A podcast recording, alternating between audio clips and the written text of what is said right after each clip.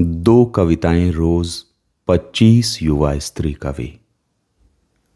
अंतर्राष्ट्रीय महिला दिवस 2022 के उपलक्ष्य में कात्यायनी, अनामिका और 25 हिंदी युवा स्त्री कवि के अंतर्गत दो कविताएँ रोज श्रृंखला का आज पहला दिन है। लीजिए सुनिए कात्यायनी की दो कविताएँ। पहली कविता सफल नागरिक। दुनिया में जब घटती होती हैं रोज रोज तमाम चीज़ें, मसलन महँगाई, भूख, भ्रष्टाचार, गरीबी तरह तरह के अन्याय, और अत्याचार और लूट और युद्ध और नरसंहार तो हम दोनों हाथ फैलाकर कहते हैं, हम भला और क्या कर सकते हैं? कुछ सवाल उठाने और कुछ शिकायतें दर्ज करते रहने के अलावा।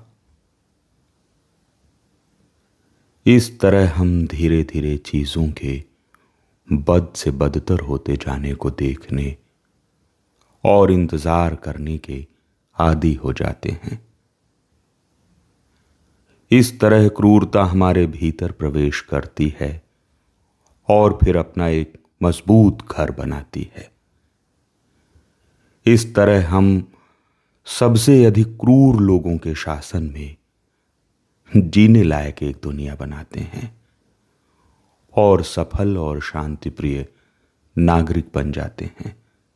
और हम में से कुछ लोग बड़े कवि बन जाते हैं। अब सुनिए दूसरी कविता, तमाम तमाम चाहतों का एक अधूरा असमाप्त गीत।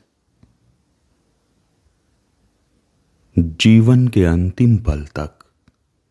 चाहतों और सपनों के अक्षय पात्र जैसा हो यह हृदय। यायावरी में होना चाहूँ। घाटी के ऊपर उड़ते भटकते बादल की तरह बेपरवाह। और ठहराव में निर्जन में हिलते बहुरंगी फूलों की तरह।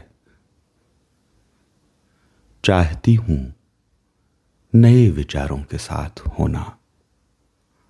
साहसी, निर्भीक, ध्रुवीय भालू की तरह अकेला।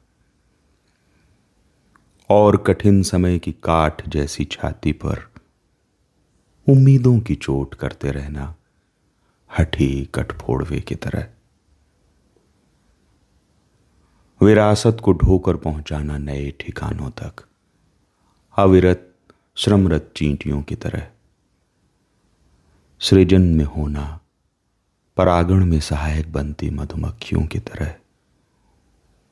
और तमाम पाखंडों, तमाम झूठों, तमाम मानवद्वेषी चतुराइयों, हिंस्र महत्वाकांक्षाओं, विचारों के साथ किए गए प्रत्येक छल, लोगों को भेड़ों के रेवड़ की तरह हाँकने और उन पर शासन करने की प्रत्येक चाहत इतिहास के साथ किए गए प्रत्येक विश्वासघात और तमाम तमाम गलत चीज़ों से निर्णायक अविचल घृणा करना, जैसे जंगल के जीव अपने पर्यावास में घुस आए अजनबियों से करते हैं।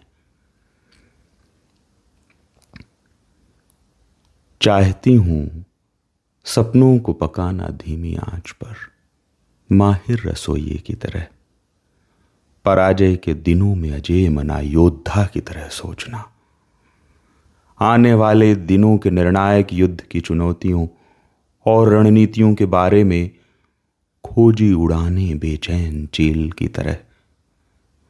और तूफानों का आवाहन तूफानी पितरेल पक्षी की तरह। जानती हूँ कि कठिन समय में हर कीमत पर हृदय की तरलता को यूँ बचाए रखना होता है। जैसे साइबेरिया के हिम प्रदेशों में भी बची रहती हैं, ज़िंदगी की सुबुगाहटें और बर्फ़ की मोटी परतों के नीचे कुछ हठी वनस्पतियों के बीच वसंत की प्रतीक्षा करते हुए और कई बार अपने प्यार तक यूँ भी पहुँचना होता है, जैसे कठिन मौसम में प्रवासी पक्षी आते हैं। हज़ारों किलोमीटर की लंबी, कठिन और रोमांचक यात्रा तय करके खुशगवार ऋतुओं के प्रदेशों तक।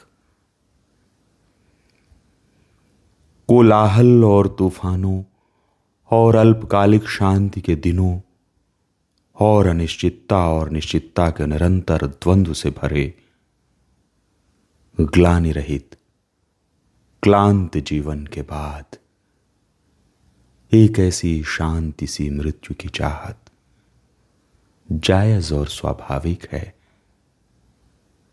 जैसे सुबह के किसी राग पर आधारित धुन बजाती बांसुरी धीरे धीरे आपसे दूर और दूर चलती चली जा रही हो।